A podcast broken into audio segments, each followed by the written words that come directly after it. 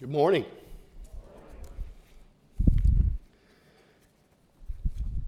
I appreciate those that have led out in our time of worship this morning, from our call to worship through our singing, our playing, meditations, and things. Appreciate that so much.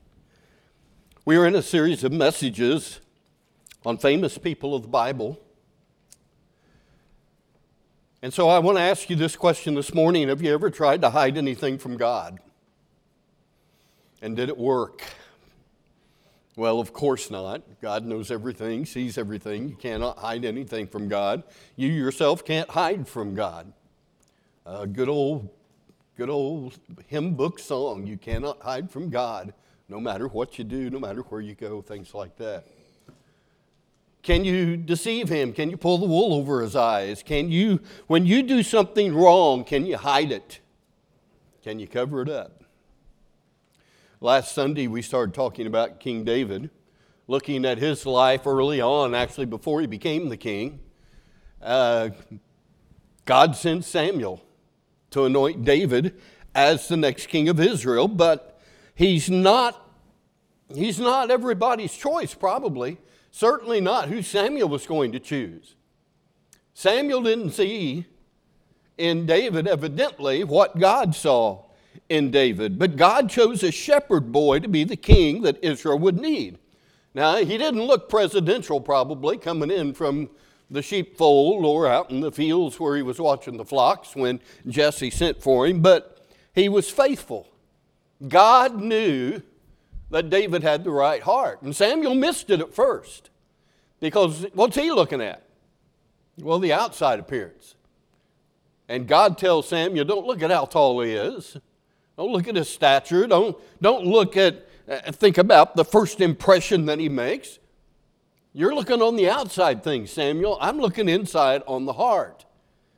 And when Jesse trotted out his first seven sons, the seven oldest boys, God said no to each one of them. But then when Samuel said, Do you have anybody else? And they brought David in, God said, Arise and anoint. This is the one. So Samuel missed it at first. His own father, Jesse, missed it, missed seeing that in David. And obviously his brothers missed it, even made fun of him and ridiculed him. That is until, until he killed a giant by the name of Goliath. And maybe the only person who really saw in David what God saw in David was Jonathan, son of Saul who became David's lifelong friend until Jonathan died in a battle on Mount Gilboa. But I want to pick up David's story in 2 Samuel chapter 11. Moving ahead in time in his life, he's probably about 50 years old now. He's been on the throne for approximately 20 years. At this point in his life, David has distinguished himself as a, as a faithful shepherd and a fearless soldier. The Bible will call David a man after God's own heart. He was a composer of psalms, a valiant soldier on the battlefield, and a leader that people loved and respected and followed. He has defeated that arch enemy, the Philistines. He has expanded the kingdom uh, larger than what it's ever been. He has moved the capital to Jerusalem now and this former shepherd boy is living in a palace. So it's a great time in David's life. Things have never gone better. 2 Samuel chapter 8 verse 15 says, David reigned over all Israel doing what was just and right for all the people. Now that's the kind of a national leader that you want, right? And that's the kind that people will follow and love. David had even extended kindness to Mephibosheth, a son, a crippled son of Jonathan. He had brought Mephibosheth to the palace and allowed him a seat at the king's table where he would eat meals, I would assume, with David. He even gave Mephibosheth property and provisions that would take care of him for the rest of his life. And so David was a great king had a good heart. The nation enjoyed a time of peace and prosperity that had never before been experienced among God's people. These were the glory days of the kingdom of Israel. He was prospering personally and professionally. But,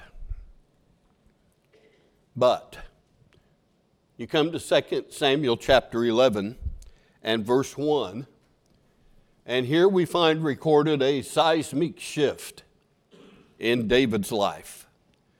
And here begins an account of lust and adultery and murder and deception from the man after God's own heart. It's not a pretty time in David's life. And after he goes through this, he's going to encounter a lot of other trials in his life. And it all begins with these words 2 Samuel 11, verse 1. In the spring, at the time when kings go off to war, David sent Joab out with the king's men and the whole Israelite army. They destroyed the Ammonites and besieged Rabbah, but David remained in Jerusalem. Now, most of you have probably read and heard sermons about this part of David's life and the sin that he's about to commit. But even if you have heard this story before, I want you to listen to it again as if you're hearing it for the very first time. Because even after David commits multiple sins by what he does, I still want you to see that there's a beacon of hope, that God can bring that redemption that has been mentioned this morning, that God is an incredible God that loves us more than we can ever fully understand or appreciate. So we start with David's temptation. His temptation in verses 1 and 2. In the spring, at the time when kings go off to war, well, David sends Joab and the army of Israel out. They defeat the Ammonites, they besiege Rabbah, but the verse ends how? But David stayed in Jerusalem. He stayed in Jerusalem. Now, this isn't the, the, the, David that we know and love. I mean, this, this seems unusual because, I mean, when, when everybody else ran away from Goliath, what did David do? He ran towards him. He charged at Goliath with that slingshot in his hand, and he flung the stone into the forehead of the giant, took him down, and then he took off his head with Goliath's own sword. David was someone that engaged life someone who fought oppression and evil, someone that lived passionately. And yes, he composed music, he wrote lyrics and poetry, and he faithfully tended sheep and loved people, but he waged war fearlessly against Israel's enemies. And so, in everything, David faced life with a fully alive heart. He was passionate about the things of God. But now, He's back in Jerusalem while he sent the army off to battle.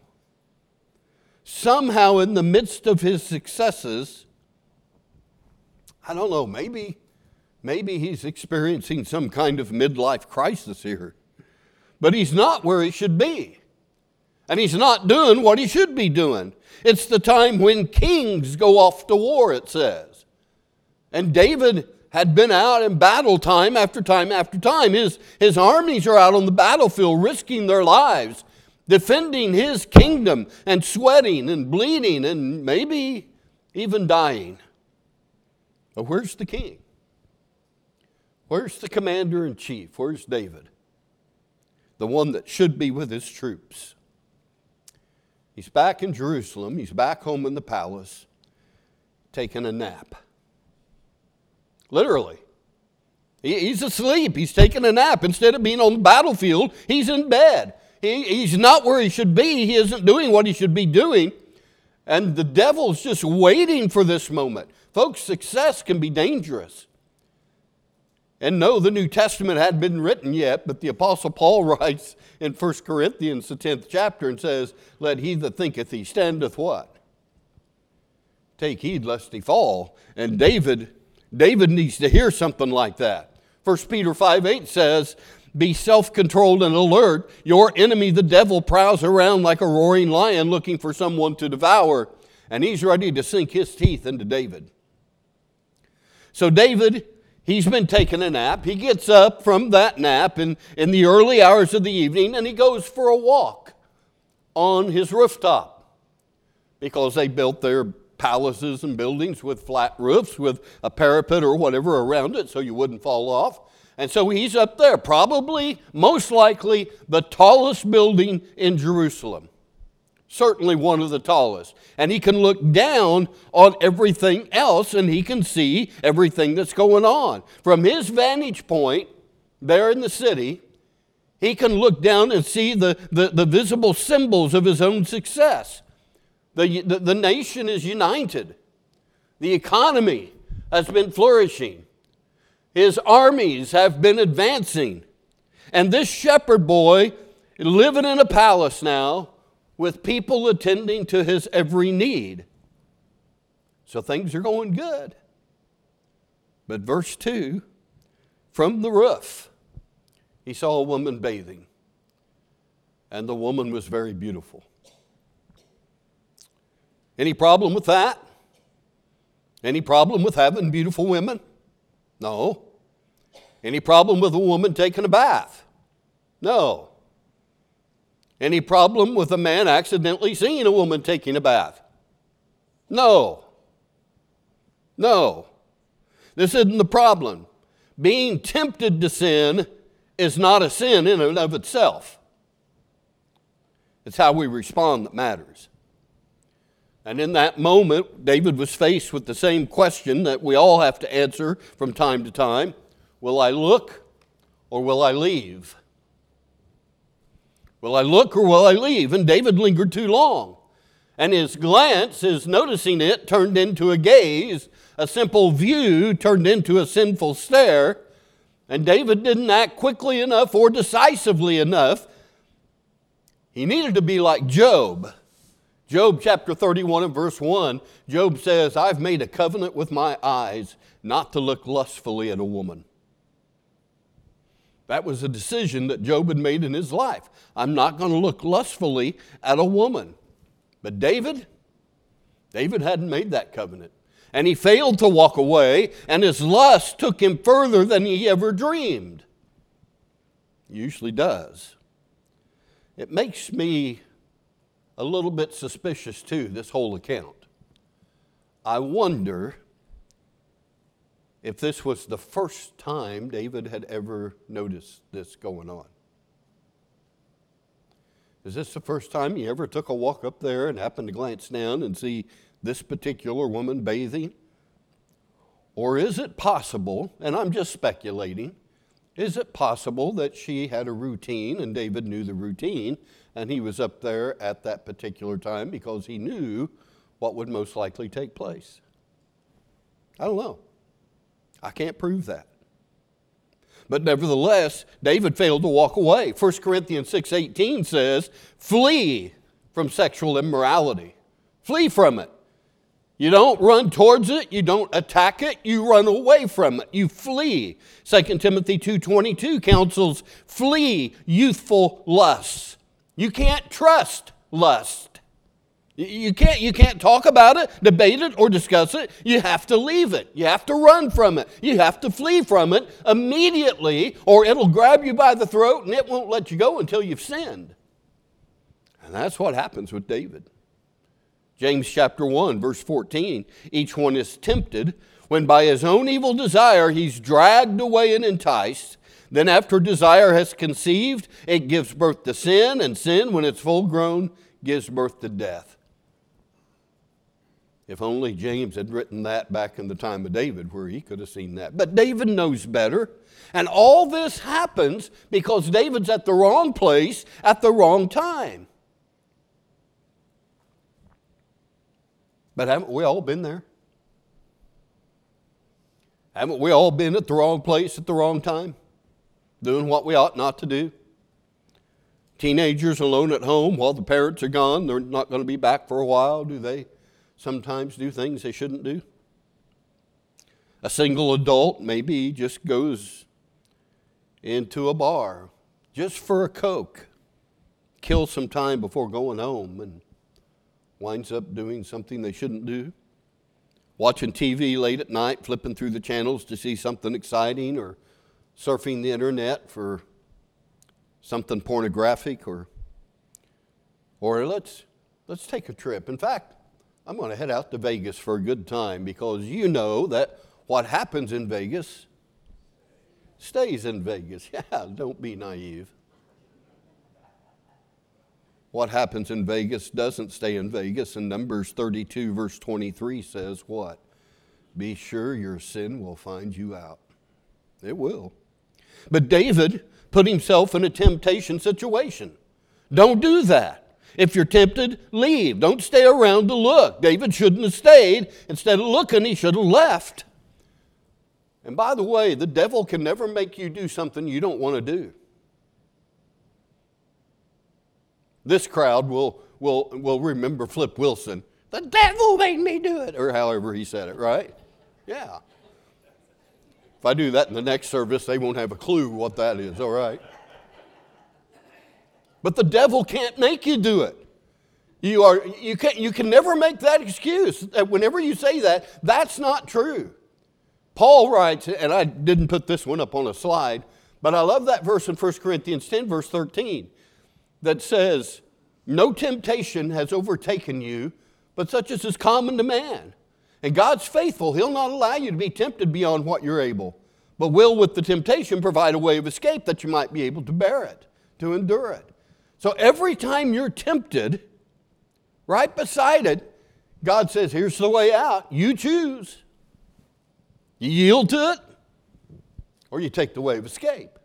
We can never say the devil made us do it. 1 Corinthians 6 18 through 20 flee from sexual immorality. Do you not know that your body is a temple of the Holy Spirit? You're not your own, you were bought at a price. Therefore, honor God with your body.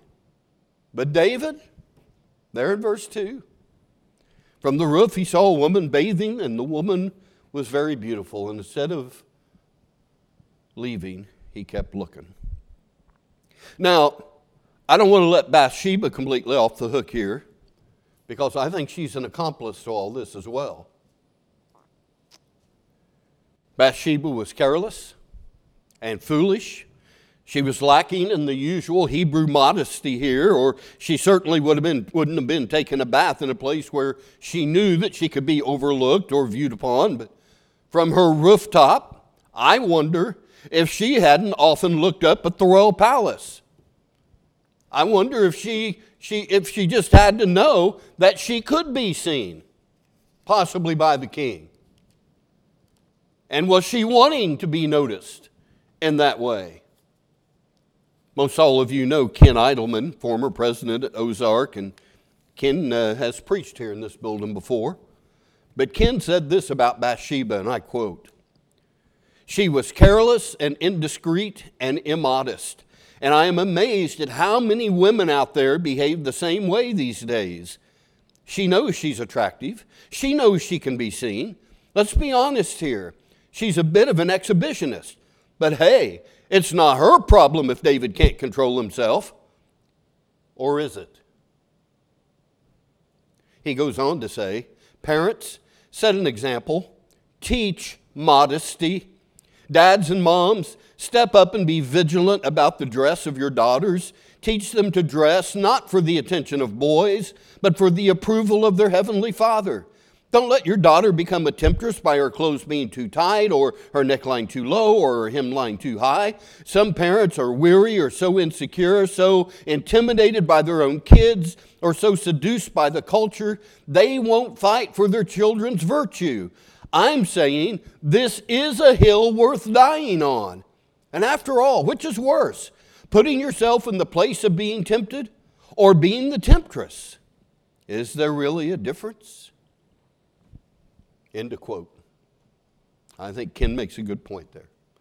So we can see David's temptation, but notice next the deception that takes place on the part of David. I mean, he's the king and he takes charge. He asserts control, he pulls the trigger on his lust, he yields to the lure of the sexual sin, And David is the one that initiates this liaison. And he's so caught up in, in the moment that he misses a warning that could have helped him avoid the whole mess. Because when he inquires as to who this woman is, someone tells him that that's Bathsheba. She's the daughter of Eliam and the wife of Uriah the Hittite. And Uriah the Hittite was one of David's mighty men. That's listed in the scriptures. And even after David finds out that she's another man's wife, he sends for her and she comes to him. And he's gone too far to turn back now, evidently, in his thinking. And so she comes into the king's chambers and they enjoy a night of passion and unrestrained romance. And when I say that I'm not letting Bathsheba completely off the hook, another reason is because the Bible gives no indication, there is no mention of Scripture that Bathsheba resisted this or refused this.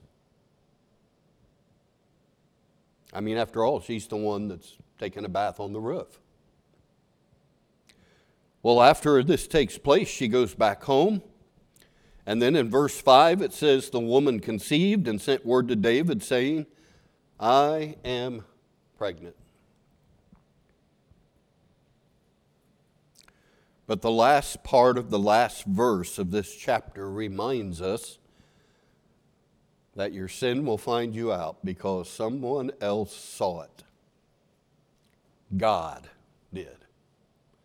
And it says that the thing that David had done was evil in the sight or displeased the Lord. So now David faces a decision. Will he repent before God or will he try to hide his sin? Same decision that we all have to, to come to, all right, when, when we've sinned against God. Am I going to try to hide it and cover it up or am I going to come clean and confess it to God? And sadly, David did what most people do he tried to hide it and deny it. So he comes up with a plan after he finds out that she's conceived and is with child and he sends a message to Joab up on the front lines of the battle where they're besieging the city of Rabbah and says, Send Uriah back from the front lines. So Uriah comes back, and David has him come in and make some small talk. How things going at the battle? Uh, do you have enough supplies? Okay, what about the strategy? Is it working? Okay, do you think uh, the city's going to fall? Or whatever they talk about. And then finally, he tells Uriah, okay, well, go home and wash your feet, which is their way of saying, go home and spend the night, because the last thing you did at night was you washed your feet before you went to bed. They didn't have shoes and socks like we have, so that was their way of saying, go home and spend the night. But Uriah is a man of integrity and doesn't completely obey the king. He leaves the king's presence, but he spends the night with the king's servants. You see, David had thought if he goes home and spends the night with his wife, then the inevitable will take place. All right? The romance will take place. And then he goes back to the battle. When he comes back home and sees she's with child, the time frame will be blurred in his mind, and he won't know but what that child isn't his. But, but Uriah didn't go home. He spends the night with the servants of the king. When David finds out, calls him in the next day and says, Hey, I freed you up to go home to spend time at your house with your wife, and Uriah says, Hey, my commander, my Lord Joab, and the armies of Israel are out there fighting the fight, and they're washing their socks out. Well, they don't have socks, but you know, they're, they're experiencing the rigors of war. Am I going to go home and spend the night with my wife in my home as your soul lives? I won't do this thing. And David says, Well, spend another day. And David comes up with a second plan let's get Uriah drunk he throws some kind of a party or whatever, and Uriah is there, and he has given orders to his servants every time Uriah's glass is empty, fill it up. He's hoping to get Uriah drunk, so he'll take leave of his senses. He won't know where he spent the night, and so then the first plan David had will ultimately work. But again, Uriah gets drunk, but not that drunk, and spends the night with the servants of the king. So David has to take extreme measures. He comes up with Plan C, which is foolproof. Plan C is he writes out Uriah's death sentence, folds it up, hands it to Uriah, who, like a faithful soldier, does not read what is in it. He carries it to Joab. Joab reads the following Put Uriah in the front lines of the battle. When the battle draws up fierce against you, withdraw from around him, so he'll be struck down and die. And Joab sees what David wants. He's been in the habit of doing some dirty deeds for David in the past. This is just another in the chain. Long story short, he carries it out. Uriah struck down and dies. Joab sends a servant back to give the news to David. And David very hypocritically says, Well, that's the way the battle goes. The sword devours one as well as another. Tell Joab to reinforce the front lines and go back and take the city. And that's when the chapter concludes with, But the thing that David had done was evil in the sight of the Lord. So, David has been tempted, he's yielded to the temptation, he's tried to cover up his sin, he has tried to deceive others, he has murdered. Deception is a dangerous cancer that can only be treated by repentance and confession. And David hasn't done that yet. What's interesting is later on, after the event, and after David has repented, he writes in Psalm 32, beginning in verse 2, that blessed is the man in whose spirit there is no deceit. well, he had had a lot of deceit in his. When I kept silent, my bones wasted away through my groaning all day long. For day and night your hand was heavy upon me. My strength was sapped as in the heat of summer. Then I acknowledged my sin to you and did not cover up my iniquity. I said, I will confess my transgressions to the Lord. Rejoice in the Lord and be glad, you righteous, sing all you who are upright in heart. So, David gives us an idea of what he was going through while he was trying to cover up his sin. But after Uriah's wife heard about her husband's death, she mourned for him, and after her time of mourning was over, David had her brought to the palace. She became his wife and bore him a son. And her mourning may have been over, but the sorrow was just beginning. Because now it's time for God to intervene. And we come to chapter 12 and verse 1. The Lord sent Nathan to David. Nathan the prophet. I would not have wanted to have been Nathan and taken this message, this little story to David. Kings were more powerful than prophets. David could have him killed. Nevertheless, Nathan goes to David with a parable, a story, and not just some pointless, warm, fuzzy, feel good story. This is an indictment against David from the God of heaven. And the point would be impossible to miss. So the story goes this way that Nathan tells him there were two men that lived in a city, a rich man and a poor man rich man had a great many, lots of flocks and herds. But the poor man had one little ewe lamb.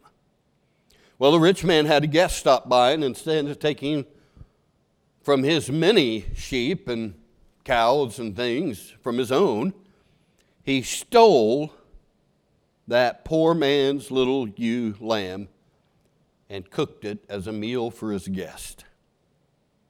Well, in verse 5, it says, David burned with anger against the man and said to Nathan, As surely as the Lord lives, the man who did this deserves to die. He must pay for that lamb four times over because he did such a thing and had no pity. And verse 7, Nathan looks David in the eye and says, You're the man, David. Thus saith the Lord.